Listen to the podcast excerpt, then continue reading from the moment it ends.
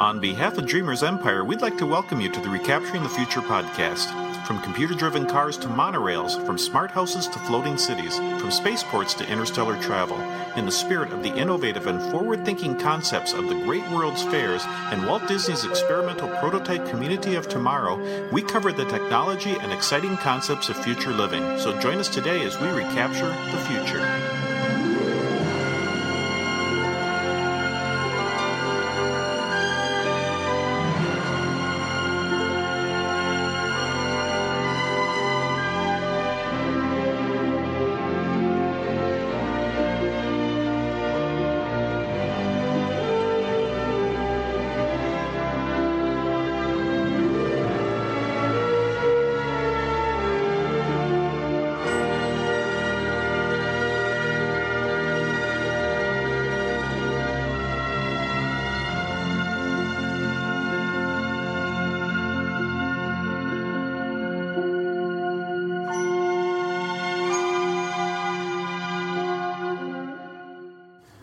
Of the sponsors of the Recapturing the Future podcast is forum software Fusion BB. Fusion BB developers packed Fusion BB with features for both site owners and users to make your community a success right out of the box.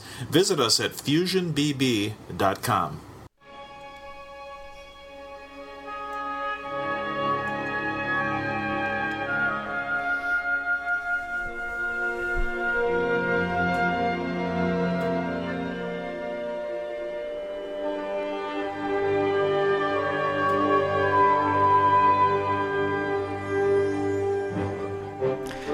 Epcot Park at Walt Disney World hosts over 10 million visitors each year. It is the favorite theme park for many and the heart of Walt's plans for Walt Disney World. Epcot is a pristine park that boasts great attractions like Soarin', Test Track, and the Illumination Show every night at 9 o'clock. But the Epcot we have come to love and enjoy is nothing like the Epcot Walt planned.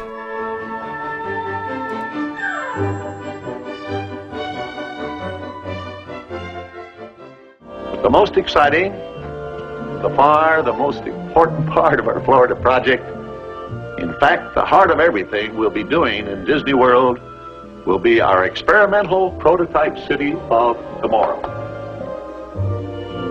We call it Epcot.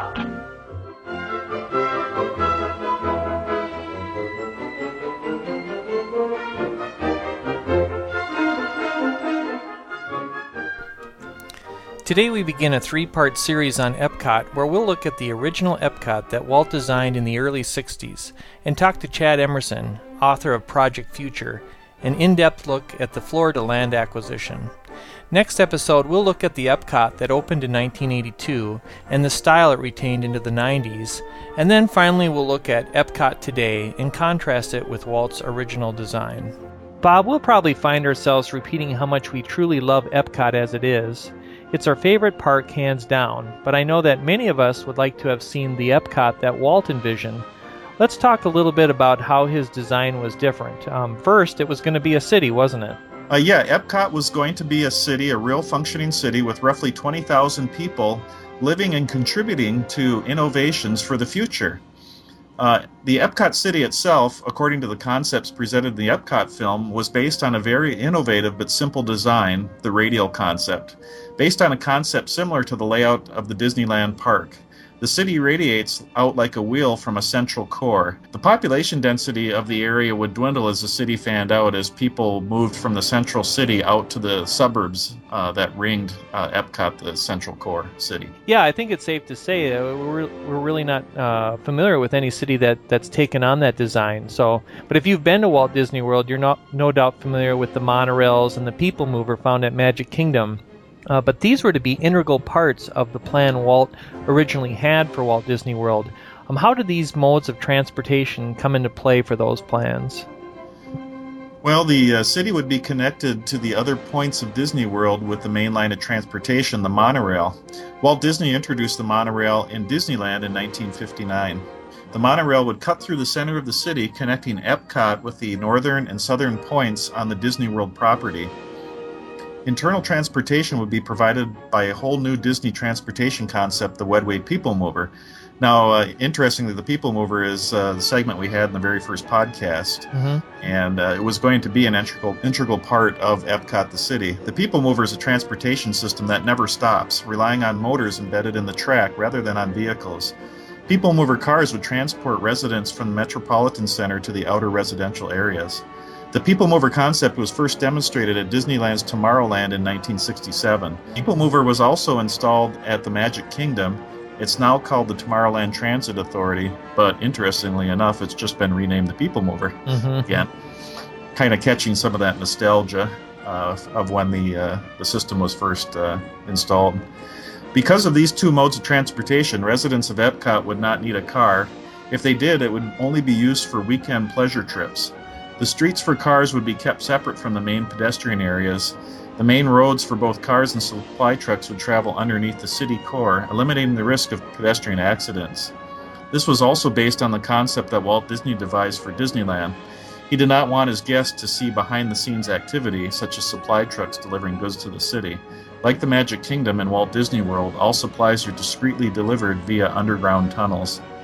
Now, the two systems, the monorail and the people mover, would come together at the Epcot Transportation Lobby. The transportation lobby would be located at the ground level above busy automobile truck roads. From the lobby, a passenger riding the monorail from the Magic Kingdom Park to their home would disembark the monorail and transfer to the appropriate people mover station. I, I don't know about you, but to me that sounds like the most exciting place within Walt's design. You know, it's it's almost like when you're at Disney now and, and you're feeling the excitement of, of getting somewhere. I, I just picture this um, multi-level building where you're hopping off a monorail, you're you're zooming down an escalator so you can get on the people mover. Don't don't you think that would be like one of the funnest parts of the new design of that design? Yeah, I think that's what intrigued us the most uh, when we took our first trip down, down to the uh, Walt Disney World theme park was just the how intricate uh, the the whole park system was put together. It wasn't so much all the attractions that we got to see, but it was just uh, I think we marveled at how much thought and foresight went into the design, uh, and especially like like we said the the transportation design of that whole theme park. Yeah, that was beautiful. I think I think that was really for me. That's the the, the place at the design of Epcot Walt had that I I was the most excited. There are some um, of those drawings that you can see at the original Epcot website, and we'll try to post some of those to uh, Dreamers Empire. Uh, but as we stated earlier, uh, Epcot was going to be a real city, something more than just a theme park. Um, what what was that city going to look like? Uh, well, Epcot's downtown and commercial areas would have been located in the central core of the city, away from the residential areas. The entire area would have been completely enclosed, unaffected by the outside elements. As Walt used to say, the pedestrian will be king in this area, free from the danger of cars and other vehicles. At the center of the city would be a 30 story cosmopolitan hotel and convention center. This building was to have been the tallest building in Epcot and could have been seen for miles. Like the Matterhorn bobsleds at Disneyland, the parking lot for hotel guests would have been located underneath the city core, right off the vehicle throughway. On the roof of the enclosed area would be the recreational area for hotel guests. The pool, tennis courts, basketball courts, shuffleboard, and other activities would have been located there. According to Imagineer Bob Gurr, Walt Disney pointed to one of the benches in the scale model of the area and declared, This is where Lily, his wife, and I will sit when this thing is finished, taking everything in. That's neat that he said that they would just be there kind of basking in, uh, in what they built. And I think uh, when we, actually, when we've gone to the theme parks, we do a little bit of the same thing. Mm-hmm.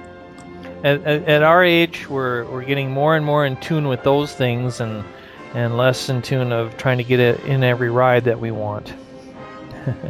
but uh, yeah, and so so today we're we're just gonna hit on those um, aspects of the original Epcot, and uh, in the future we'll talk more about the shopping center that was planned, um, the high re- density residential area, and uh, the green belt and the low density residential area, as you explained, in the way that the radial design fans from the busier in, inside metropolis to the outside.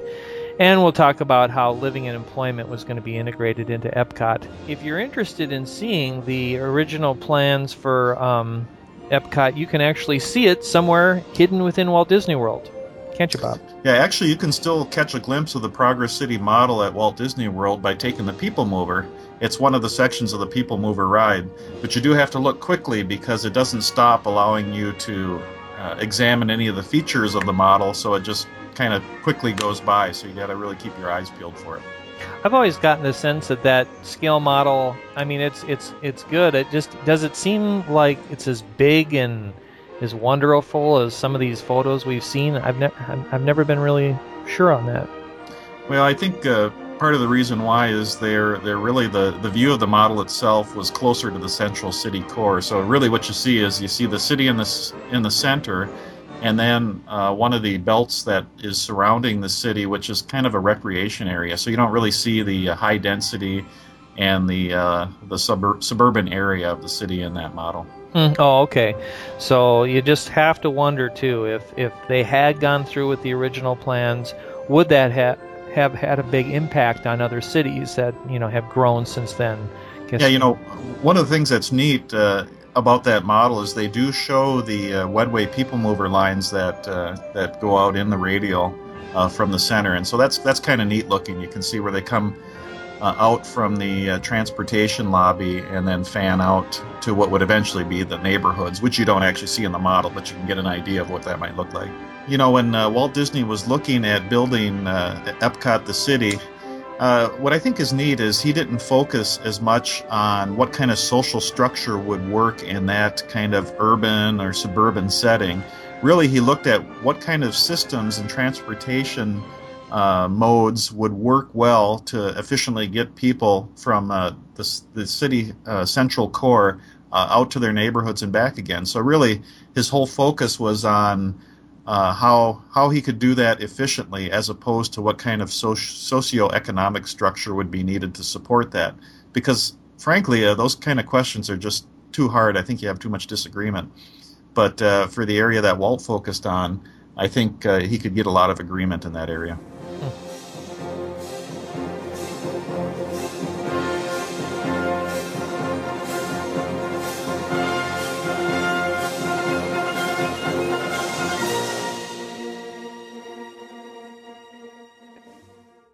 Now, here is Walt Disney. Welcome to a little bit of Florida here in California.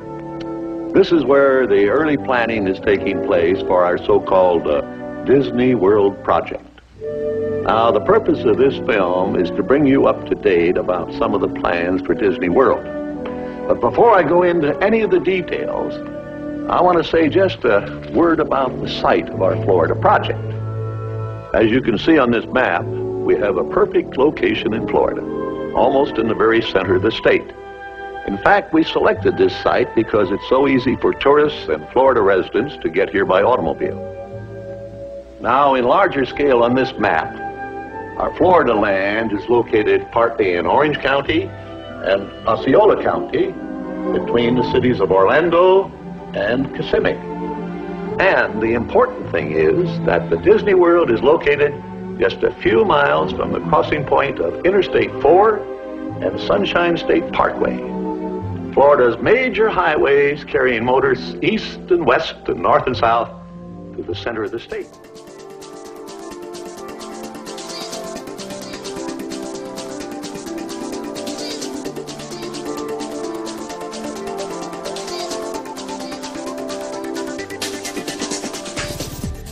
This is our second Dreamers Moment segment where we interview entrepreneurs, inventors, idea folks, people who've entered the arena and have experienced the joys and challenges of chasing a dream. Today we're privileged to have Chad Emerson, author of Project Future, the inside story behind the creation of Disney World. And we'll also be talking about one of Chad's heroes, Roy Disney, and how Walt's older brother had to carry on the challenges of the Florida project after Walt's untimely death. Chad, welcome to the show. Hi, thanks for having me, Dean. I'm glad to be here. Well, thanks for coming. And uh, right from the get go, I'm thinking to take on the research alone behind Project Future involved a lot of work trying to gather all the details behind the, the Florida land acquisition by the Walt Disney Company. So I'm guessing you already had a pretty big interest in Disney World before you started the project. When did you first become interested in Walt Disney? Well, when I was a early on in the early 80s, my family, we took a trip down there when Epcot first opened. But when I got married in 1998, my wife and I, one of our first vacations was down to Walt Disney World. Hmm. She had never been. This is my only second trip. I didn't really remember much since 1983 or 84. So went down there, just really fell in love. We didn't have kids at the time, just fell in love with just everything it stood for. So over the years, you know, I started to get involved with uh, different projects down there. Had some when I was practicing law, just fortuitously had some depositions down there, Okay. and got to spend the evenings in the park. Next thing I know, I was writing for magazines and uh, books, and you know, here we are, uh, about I guess 14 years later. Um, it's been a great journey in a lot of ways. How many times do you figure you've been there? Oh, since 98, 99, probably 30 or 40 by now. I mean, maybe 50. It, it, for a while there, it, when you're doing uh, press stuff, it'll just be in, pop in for a couple hours, stuff like that. So actual Right. family vacations, you know, probably 15 or so, maybe once a year over that time. But actually trips there, I usually find myself there every three or four months. Oh, okay. Oh, so you must get a season pass. Uh, well, the nice thing about writing uh, for the magazine is typically when I'm there, it's for an event of some type. So uh, usually uh, your, your admission is part of the event. Oh, okay. Um, care to share like your favorite theme park or maybe your favorite attraction? Well, Epcot is my favorite theme park, hands down. Mhm. it's just uh, I don't know I don't know why because I love them all, but there's something about when you walk in that front entrance of Epcot and you hear that mesmerizing music, and if they just get rid of those tombstones, it would be all right. But uh, and you and you see now the restored glory of Spaceship Earth without you know some you know, character stuff on it, and you just wander through there, and there's light, airy stuff, there's fun stuff. And there's also some pretty serious stuff where it just really contemplates some of the scene American Adventure or have just a, a real loose, non-contemplative time at uh, you know, Nemo and the Seas or Hmm. something like that. So that's I think that park has just about everything you could want wrapped up into a single park. Uh, no argument here. My favorite, I always say, my favorite few minutes is when you get off the monorail at Epcot, and you've just Mhm. kind of swung through the Future World Park, and then you've you're, you're hearing the music, you're walking up to Spaceship Earth. That that definitely is the ideal moment for me. That is, uh, well, I think the monorail trip from the TTC to Epcot, where you wind through the park and kind of get that preview as you uh, come back to the station.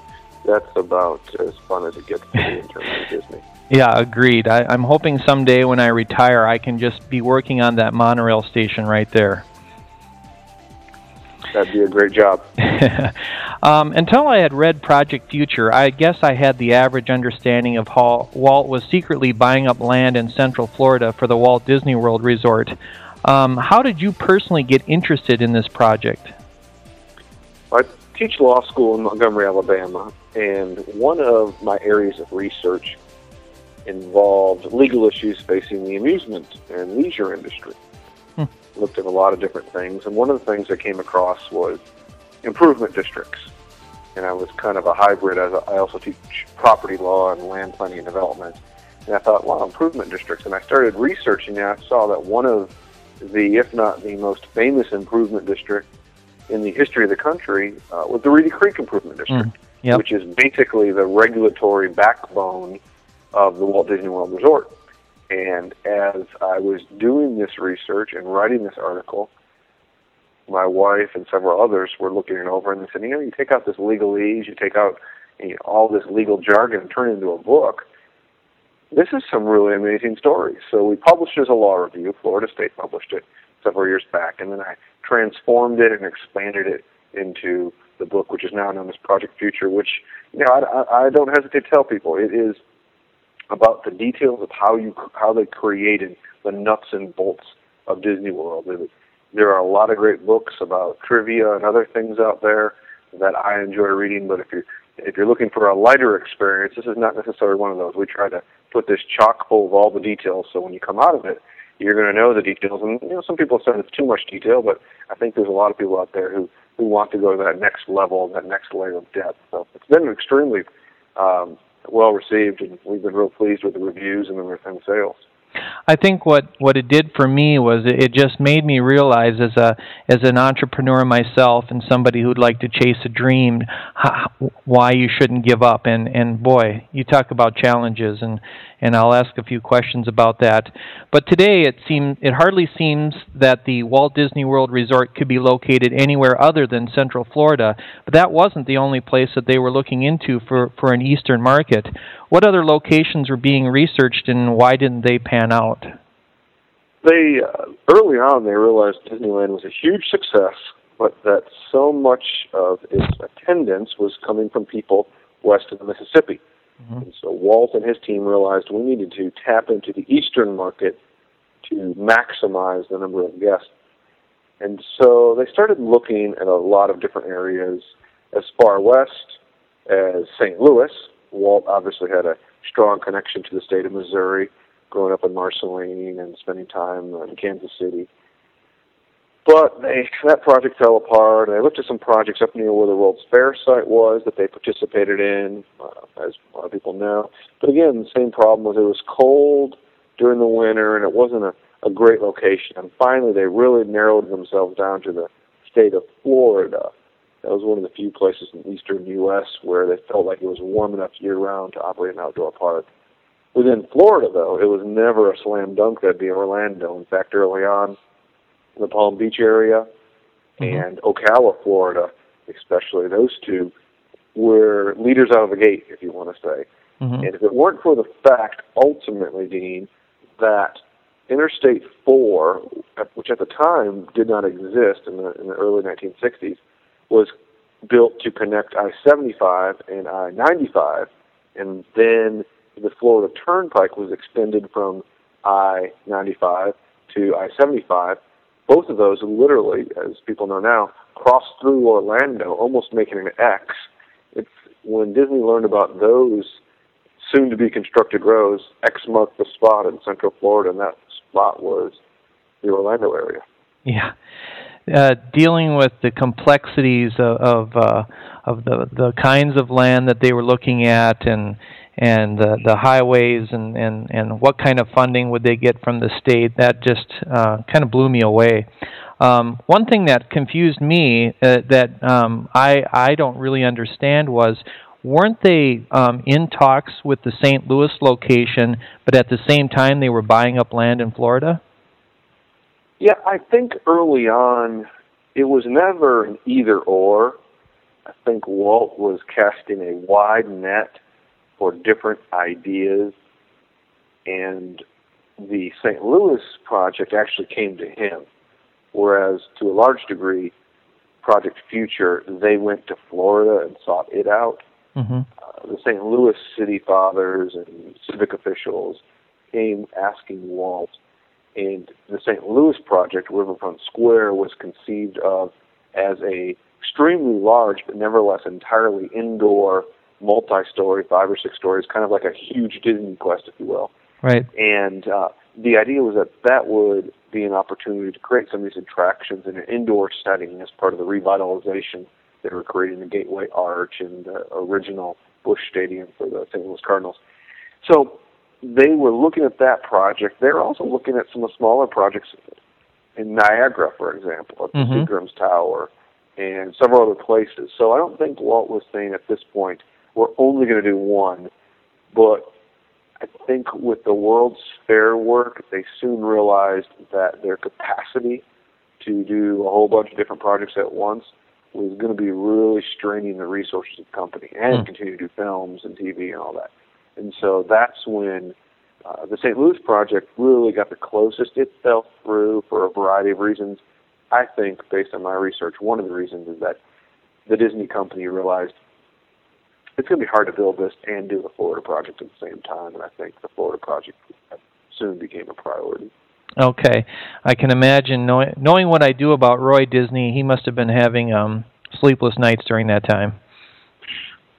Roy Disney uh, when it's called Disney World, I've said before in some interviews and things like that, if we really wanted to be fair and true to uh, Disney World and what it represents, it should be called Walt and Roy Disney World Resort because while Walt had the vision for it when Walt passed in 1966, it easily could have Disney could have easily closed up shop. Oh yeah. And walked away, but Roy insisted that his brother's vision was going to get built, and it weren't for Roy.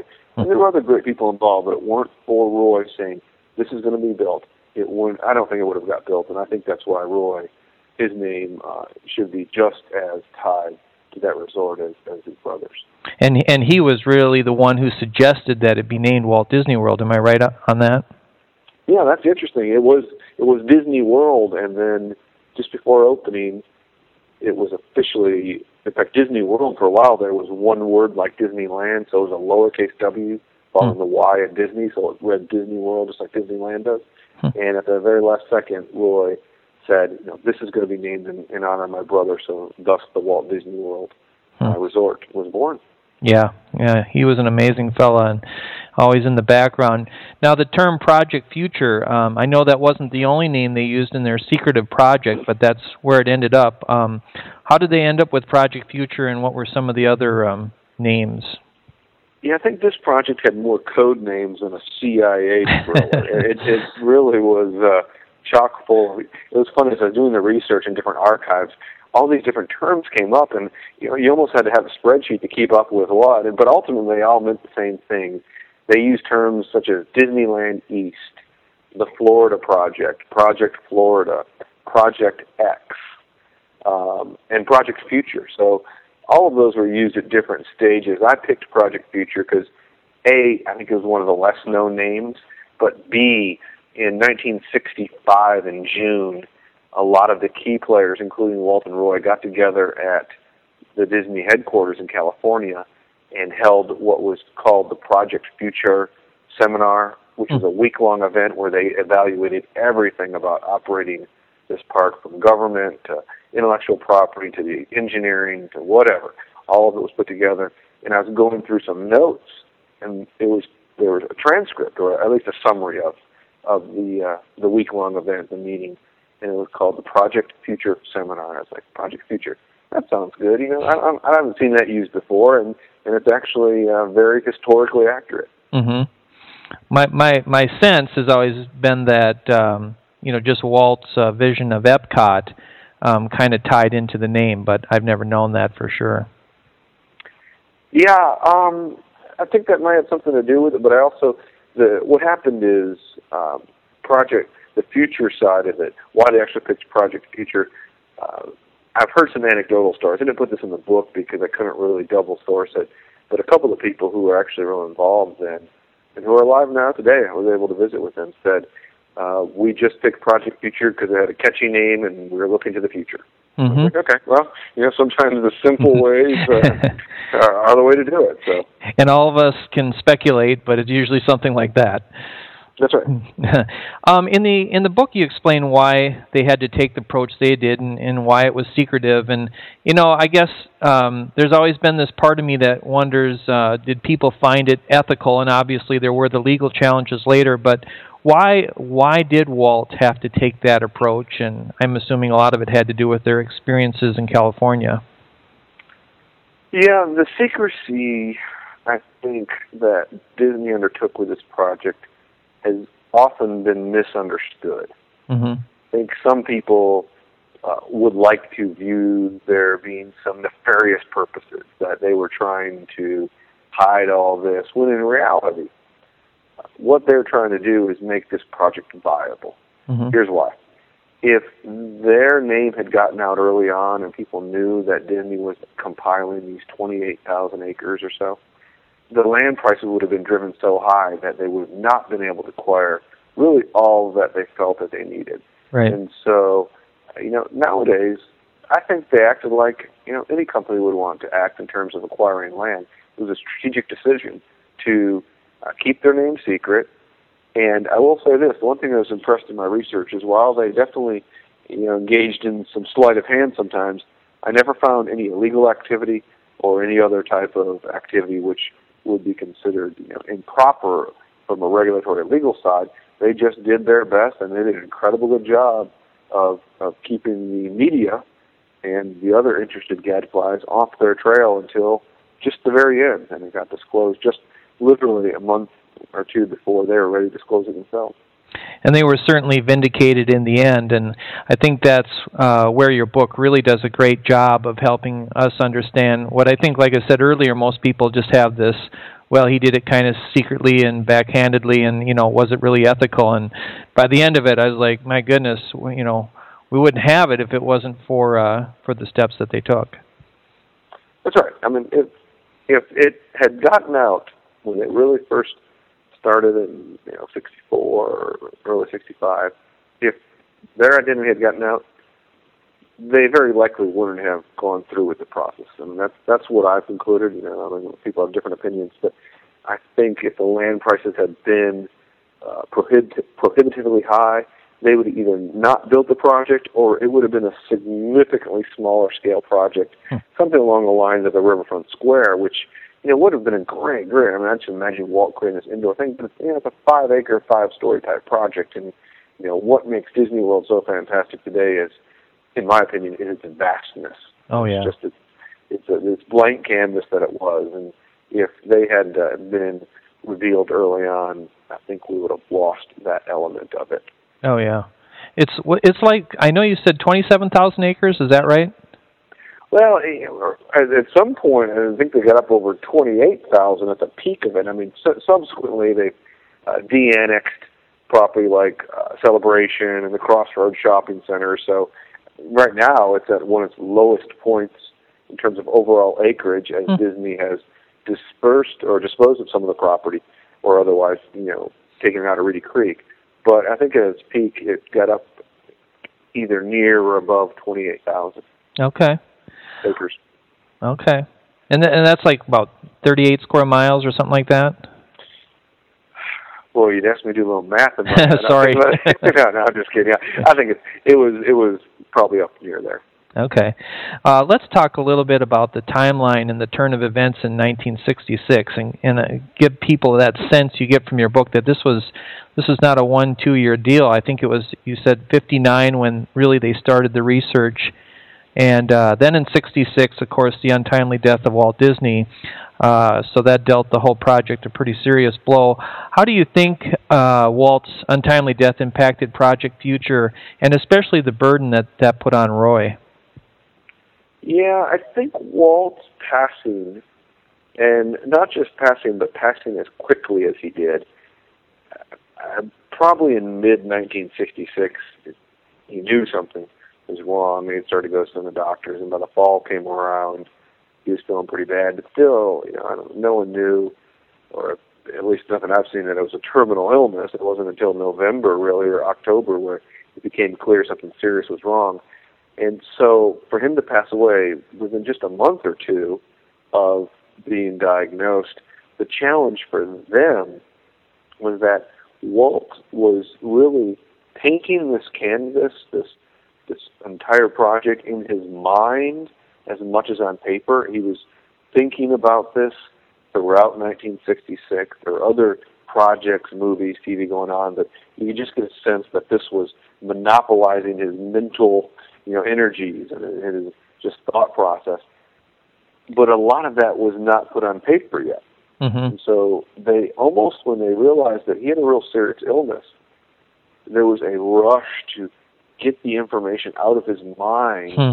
and put it on paper so that if he did pass, which unfortunately that happened, that at least they'd have a blueprint to follow of what he envisioned for these 27,000 acres. Hmm. To a large degree, Marvin Davis and Roy and all these other folks really did a good job in doing that. But even at the end, he was there's a story that he's looking at his by all thing I could tell it's a true story uh, he was looking at the ceiling of his room in the hospital and talking to his brother. And it's one of those kind of drop ceilings that's in grids or little squares. And he was and he was imagining Disney World on the ceiling and pointing to different parts of the ceiling and telling his brother this would, should be here and there and stuff. And so I think that's you know one of the real unfortunate things that if he could have just you know lived another two years or so, I think the project would have been fundamentally different, which for some people may not be good, but I think it might have had more of the component of a uh, a real working city mm-hmm. that it ultimately did. I, I completely, 100% disagree with the people who say that the idea that Epcot was was going to be a city was only a sham to convince the legislature.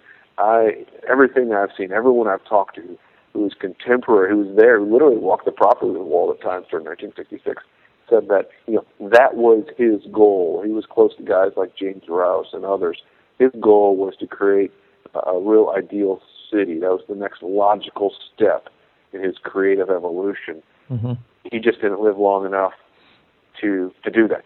And that's just if he would have lived to be 80 years old, I believe Epcot would have been built. Yeah, like he originally thought.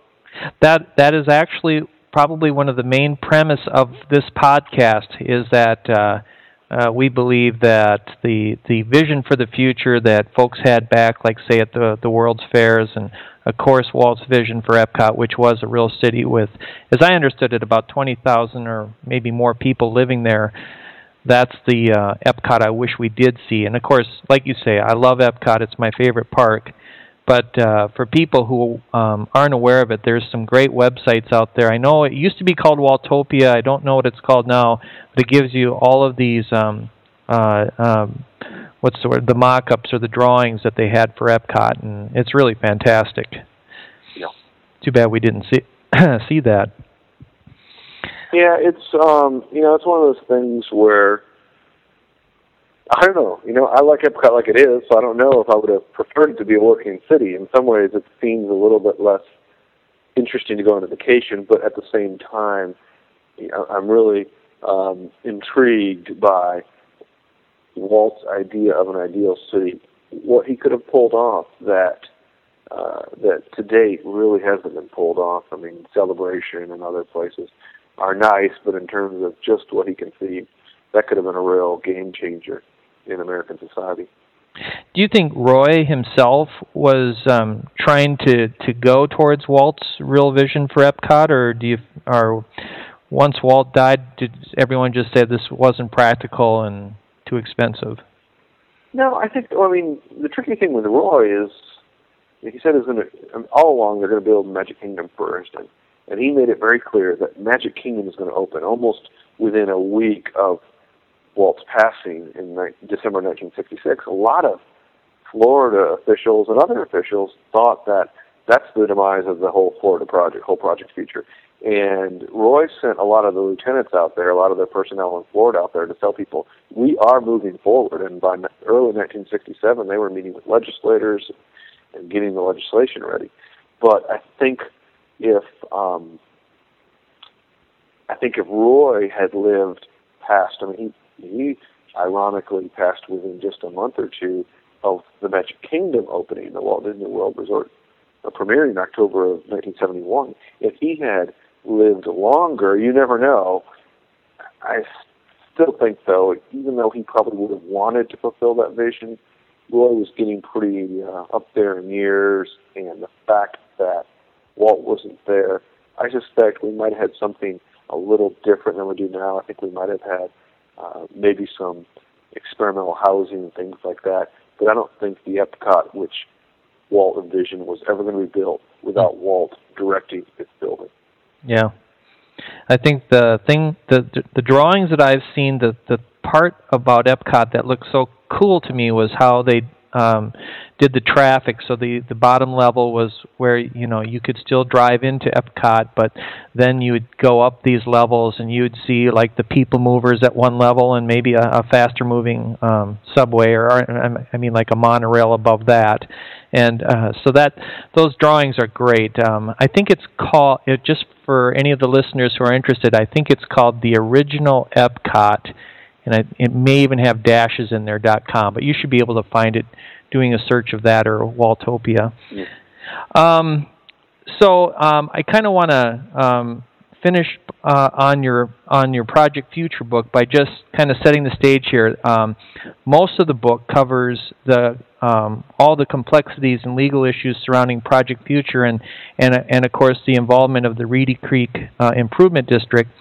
So um, during those years when they were um, in in those talks and fighting some of those battles. How do you, do you think that Roy and and the Walt Disney Company felt Walt's dream was slipping through the cracks?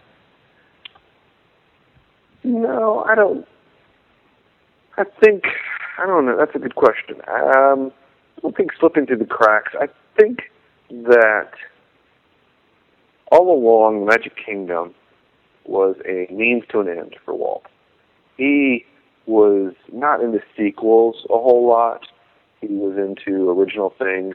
He was willing to do the Magic Kingdom, which is, you know, in some ways a sequel to Disneyland, because he knew from a business perspective that would draw the interest to Central Florida that would then allow his greater interest, Epcot, to have some extra level of viability.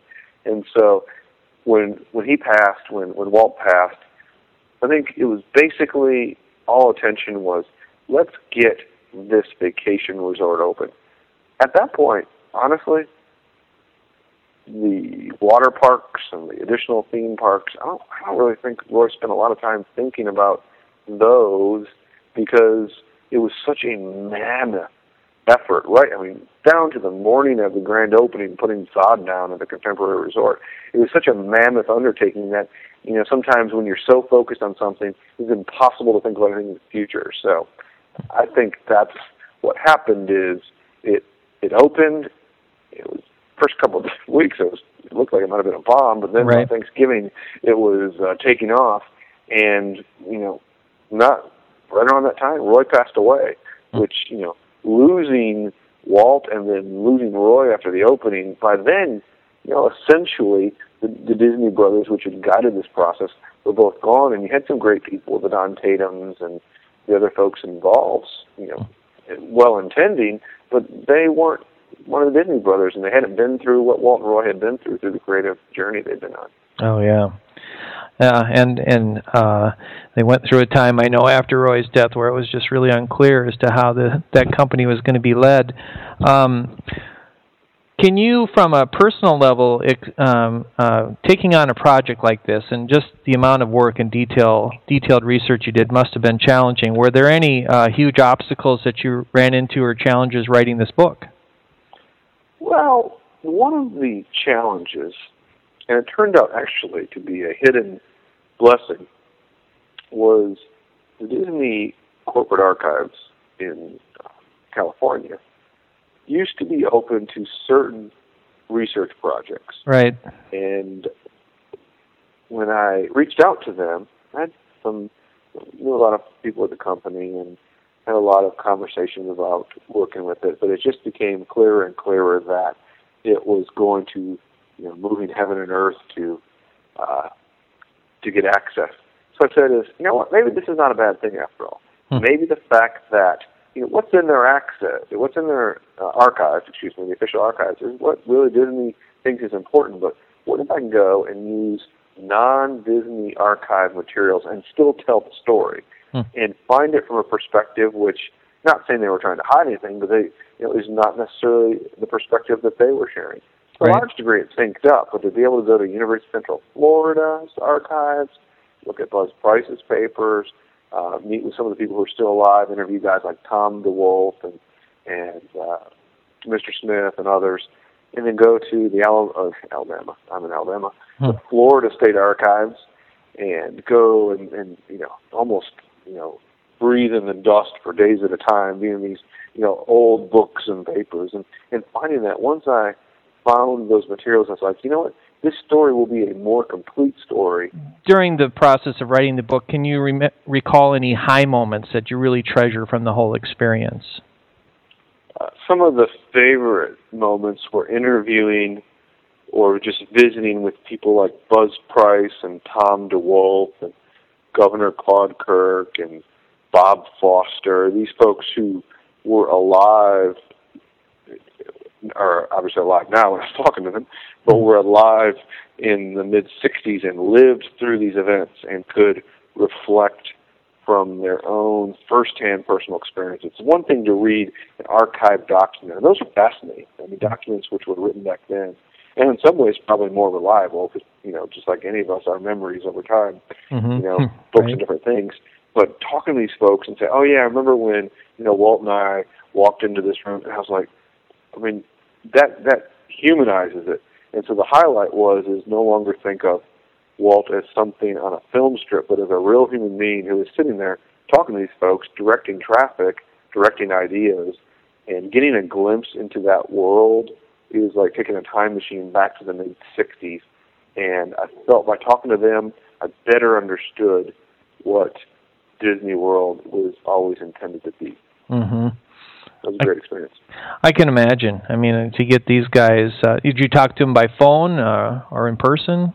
Some some by phone, and some I was fortunate to sit down in person. I when Tom DeWolf, who was um, uh, an attorney uh, who Disney used to help acquire some of the land, he still lives in Clermont, Florida, and through some folks I knew at Reedy Creek, they introduced us, and he invited me. I sat in his kitchen at his kitchen table with him and a recorder, and we just visited.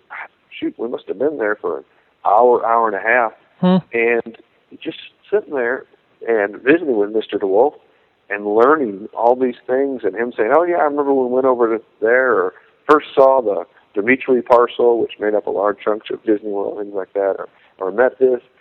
And then, and this last June, June of 2010, went back and did a, a month-long series of talks, um, kind of a book mini book tour there, and going to a lot of these groups, Rotary clubs, and things like that. I met a lot of people who came up and said, "Oh yeah, my dad was on the original construction team," or or my mom was uh, friends with the original this, or and meet all these people and realize that Disney World we sometimes crystallize into just the two or three or five or so famous people, the Fowlers and the uh, Potters and the Disneys and folks like that. But then to hear about the people who maybe we're a layer or two below the surface, but without them, it would simply not have been built. Hmm. It I didn't get a chance to validate, but it seemed like some of the names you mentioned in there I had read in like uh, some of the other books, like How to Be Like Walt. And um, what I was always amazed was how some of these guys came in, into the position that they were with Disney World. Uh, just Walt had that keen sense of where somebody might be talented, moving people from one position to another, and I think you know I'm, I'm thinking some of the guys that you you talked to were, were those people. Yeah, yeah. I I talked to those folks, I mean, a variety of those folks, some of the some of the gentlemen I mentioned, and as the funny thing I've learned is when I went back in June and spent a long time in Central Florida talking and sharing stories from I was at was Disney World itself, giving a series of talks to probably 20 different groups and the, uh, the public library and stuff. People that came up to me afterwards and had additional materials. I was like, wow, you know, Mhm. I could, I, the, the book would have been 500 pages if I knew all these people at the time. But you know, at some point, you you have to stop researching and start writing, and stop writing and start publishing. So you know, we did that, and I think all in all, my goal was to write a book that was short enough in length that it was approachable. And you could read it on the flight down to Disney World, or, or maybe on a long weekend, but also had enough detail that people like myself, who kind of like the History Channel or Discovery Channel, kind of the behind the scenes how it works, would have some anecdotes and other facts in there that you typically wouldn't find in a lot of the books about Disney World these days. Yeah, I thought it was a great read, and like you said, it's something that um, you can get through in a few days if you're an ambitious reader, and uh, so I would highly recommend it. And uh, this is a perfect segue into your next book, which is Four Decades of Magic, and as I saw, it's coming out on March 1st. Is that still the date? Well, no, actually, the good news is I, I don't know when this podcast is going to be published, but the good news is that uh, today, which is February 9th, Mm-hmm. um, the book is now available online Oh, effective literally today. When you, you and I are talking, I was actually I hit a button that says publish, and it's published now. You can go to createspace.com um, and look up Four Decades of Magic, or go to ayefourpublishing.com and and find the link.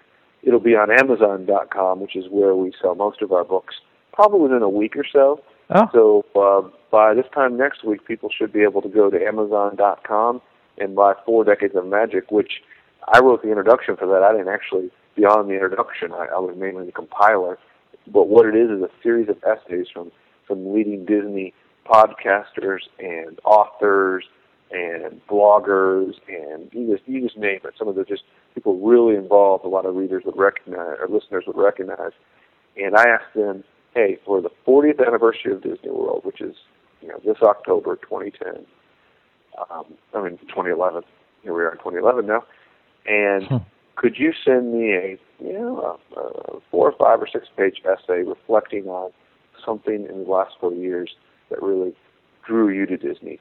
And I didn't know what to expect, and we got the most diverse set of essays. Some of them are are comical, some of them are serious. I've I've read this book now probably you know 15 times in the process, and each time I've read these essays, whether it's you know Lou Mongello's essay about uh, unbuilt uh, Disney resorts, or some of Jim Korkis's essays, or some of these other folks, I think every time I read something, I'm just like, oh wow, I didn't know that, hmm. and uh, it's it's a great collection. These I'd like to take credit, but I, I really wrote very little. But the guys like Mark Scopa and Deb uh, Koma, Deb Koma and stuff like that, just Kevin Yee. I, I shouldn't even start naming them because I, I'll leave out somebody. but they just did an amazing job telling amazing stories, and they're bite-sized stories. So you can read a couple, put the book down, and, and I think it, I, I personally um, think it's going to be a real great resource for Disney fans of all stripes.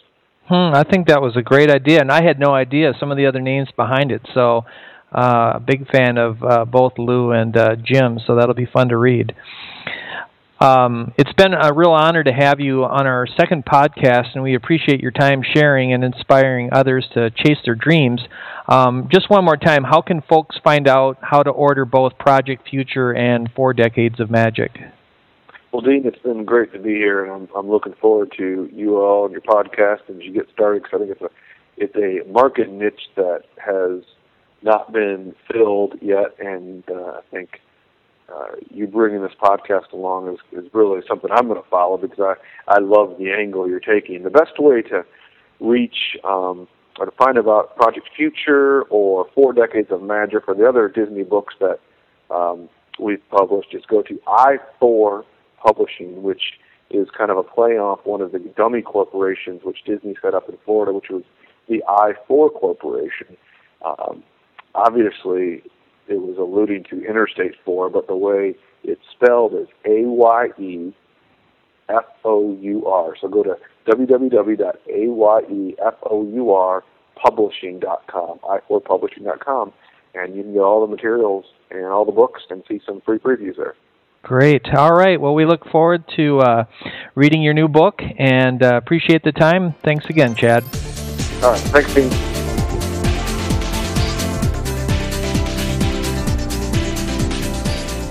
And finally, we leave you with the segment from the Epcot film presented to the Florida legislation and the people at large, which describes Walt's City of the Future.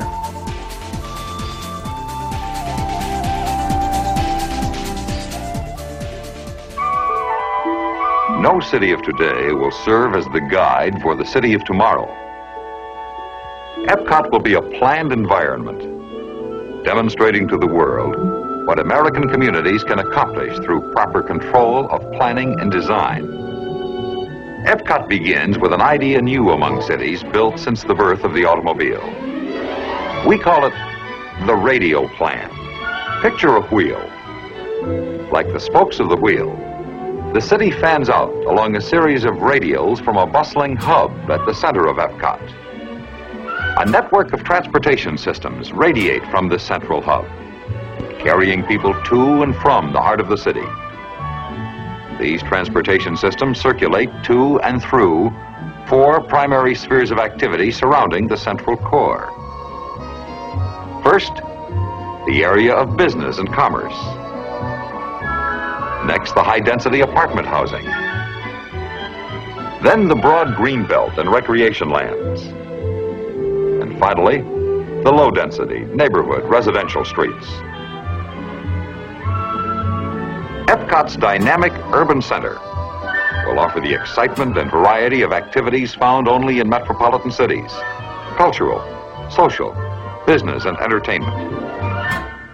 Among its major features will be a cosmopolitan hotel and convention center, towering 30 or more stories.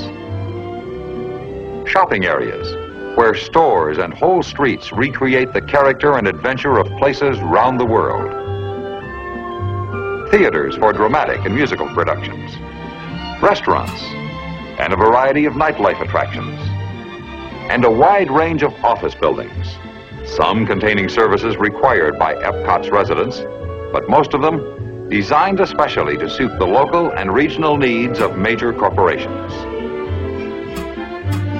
But most important, this entire 50 acres of city streets and buildings will be completely enclosed. In this climate controlled environment, shoppers and theater goers and people just out for a stroll will enjoy ideal weather conditions, protected day and night from rain, heat and cold, and humidity. Here, the pedestrian will be king, free to walk and browse without fear of motorized vehicles. Only electric powered vehicles will travel above the streets of Epcot's central city. No city of today will serve as the guide for the city of tomorrow.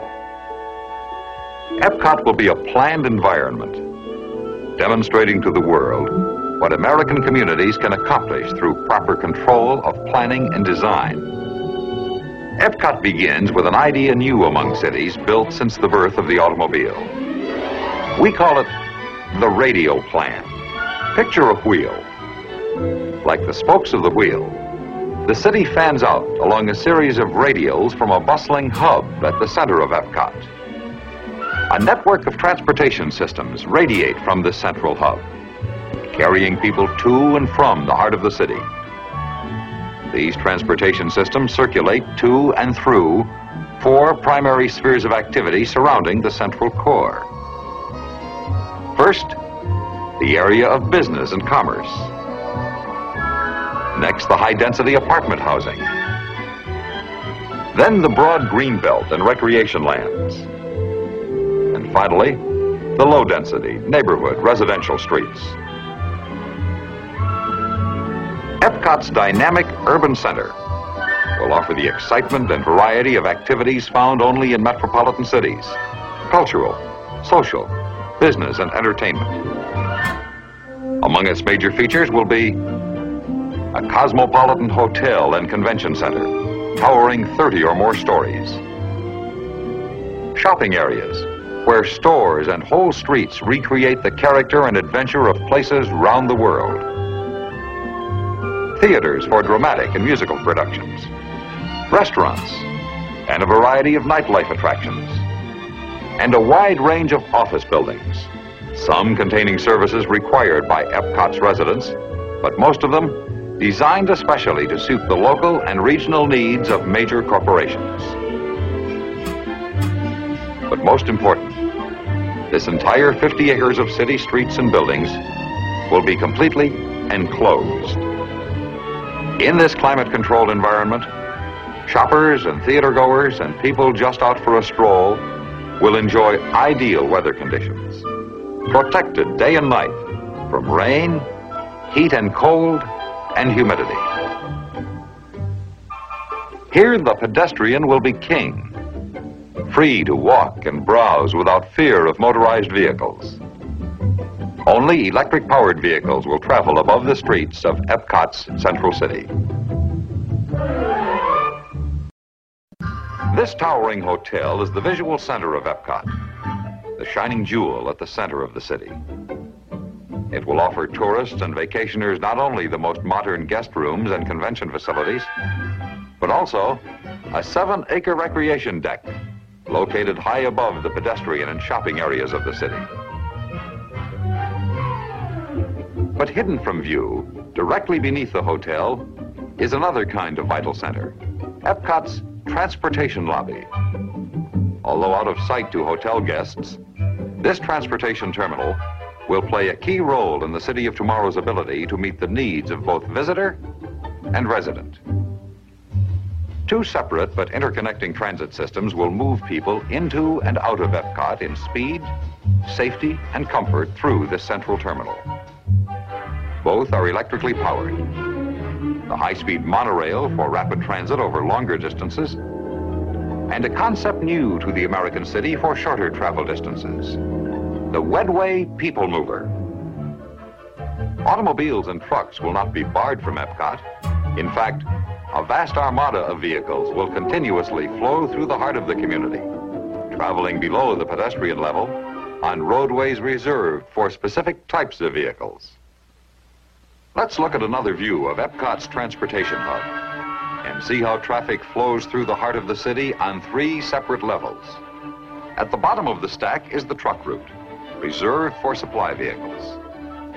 Trucks will have easy access to all loading docks and service elevators for the delivery of commercial goods. The middle level is the automobile throughway, exclusively for cars. Adjacent to the roadway are parking areas for the convenience of hotel guests. For the motorist just driving through, no stoplight will ever slow the constant flow of traffic through the center of Epcot. But automobiles and freeways will not be Epcot's major way of entering and leaving the city. The transportation heartbeat of Epcot will be the two electric-powered systems, monorail and Wedway, that radiate to and from the transportation lobby. And the key system in this coordinated network will be the Wedway People Mover. The first People Mover installation is already in daily operation at Disneyland. On peak days, it carries nearly 40,000 passengers.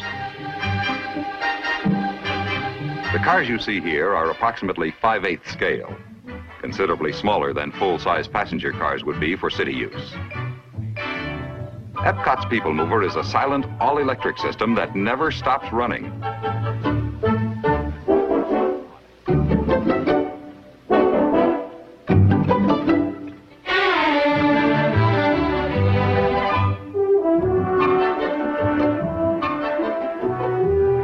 These cars continue to move even while passengers are disembarking or stepping aboard.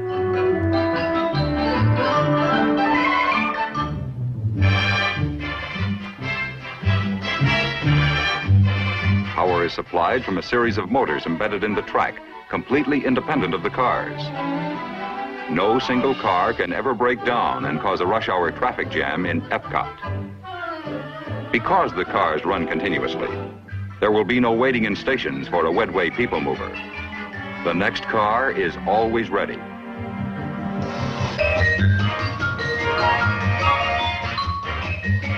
Now let's go back to the transportation lobby and see how the Wedway will travel along one radial between the center of Epcot and a typical residential area.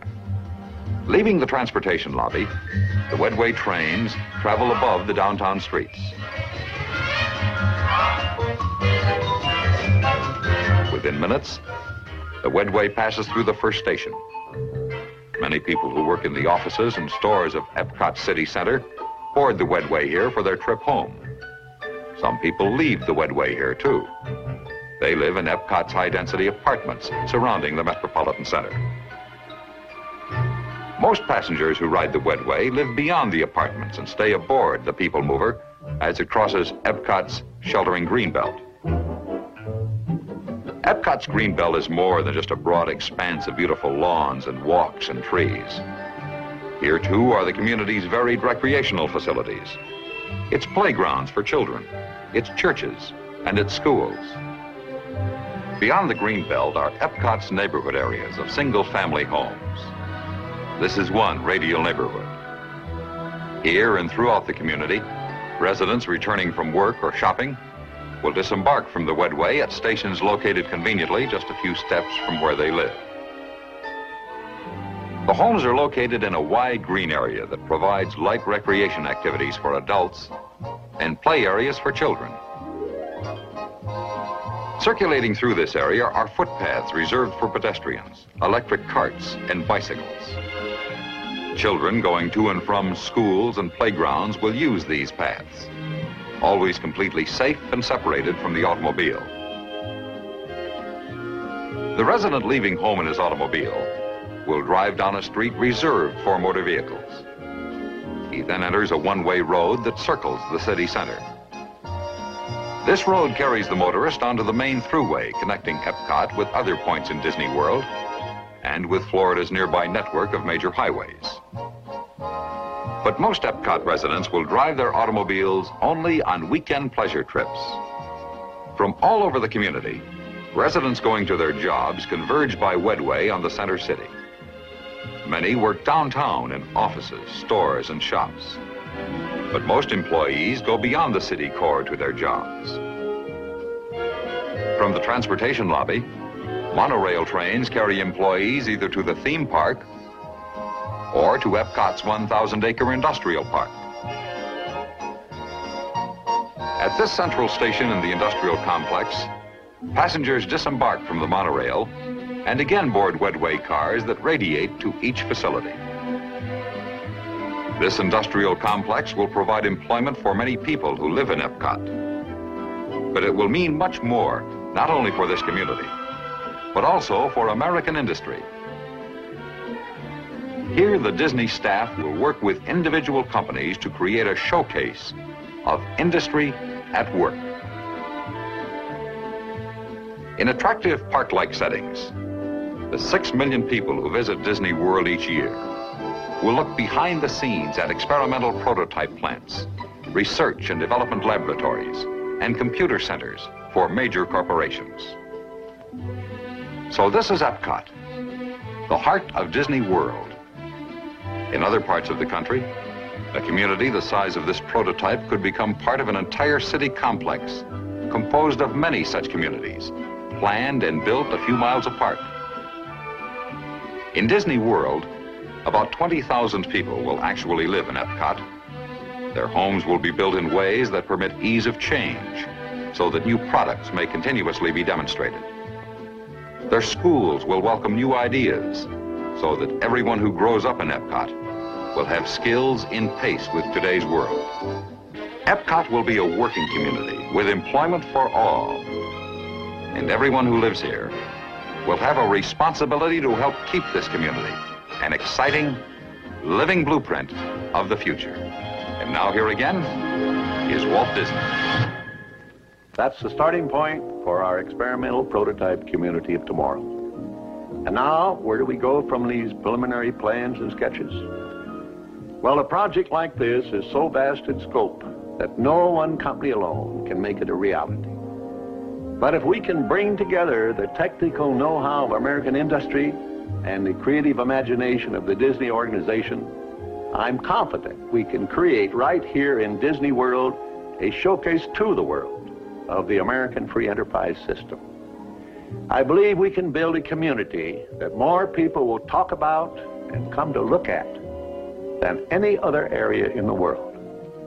And with your cooperation, I'm sure this experimental prototype community of tomorrow can influence the future of city living for generations to come.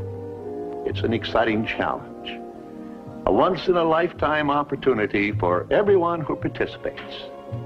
Speaking for myself and the entire Disney organization, we're ready to go right now.